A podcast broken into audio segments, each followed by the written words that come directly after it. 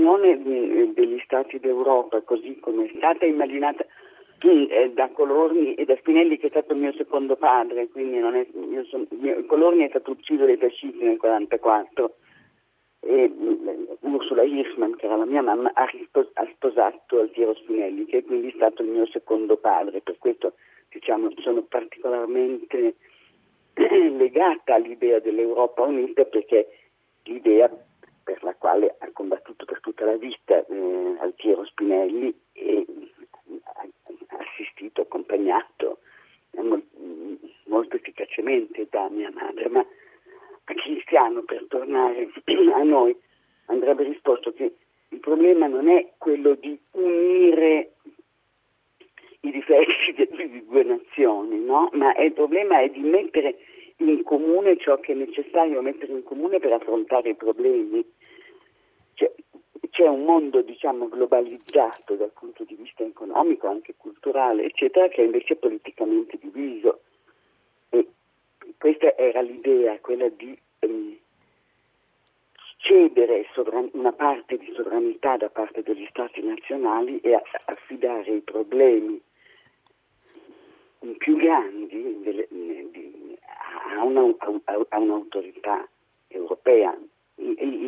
L'interesse crescente è una regressione e anzi diciamo un rischio di disintegrazione dell'ideale europeo.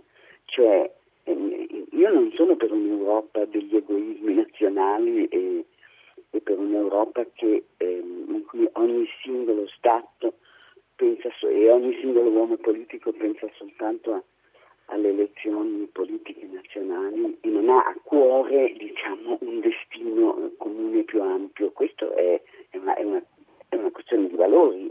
Quel poco di Europa che è stata costruita, no? che è un'Europa di interessi economici, la moneta unica, eccetera, in qualche modo ha penalizzato anche l'Italia, no? probabilmente l'euro, che è una cosa che è, è, stato un passo verso l'Europa, è, è, stato anche fatto male, no? non, è andato male nel senso di una parità rispetto alla lira che, ha, che ci ha in qualche modo penalizzati, e, eccetera. Quindi una Europa che è appunto diciamo disanimata dai suoi valori originari non è quella che è capace di appassionare e di convincere, su questo non c'è dubbio, ma è proprio questo che manca, cioè manca mh, l'anima politica con la quale era stato immaginato dal manifesto. Io sono nata alla fine del 39, quindi ero davvero piccola eh, nelle,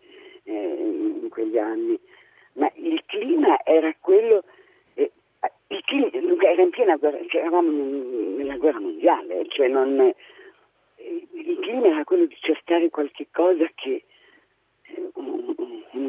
un'ipotesi politica che, che potesse eh, assicurare la pace nel mondo, perché eravamo in guerra, d'accordo? Allora, questo è il, il risultato dello spirito di Ventotene, la pace c'è da, da più di tanti, da molti anni e questo spirito di Ventotene è stato uno spirito comunque eh, di un gruppo piccolo di persone che non, è, che non hanno avuto il consenso neanche generale dei confinati, capito? Cioè i confinati, ciascuno de, erano divisi, un gruppo dei socialisti, un gruppo di giustizia e libertà, i comunisti, eccetera. Eh, Spinelli era detestato dal gruppo dei comunisti, anche perché lui era stato comunista, era uscito dal Partito Comunista nel 1937 e quindi i comunisti a Ventotene lo, eh, lo detestavano. E, chi eh, ha aderito al manifesto di Ventotene, come per esempio Pertini, poi è stato indotto a ritirare questa propria adesione, alla, poi la, nel corso della sua vita si è pentito di questo passo, però intanto l'aveva fatto purtroppo. Quindi era una posizione di minoranza illuminata, qualche, diciamo, di, era un'idea di, anche di grande audacia sin da allora.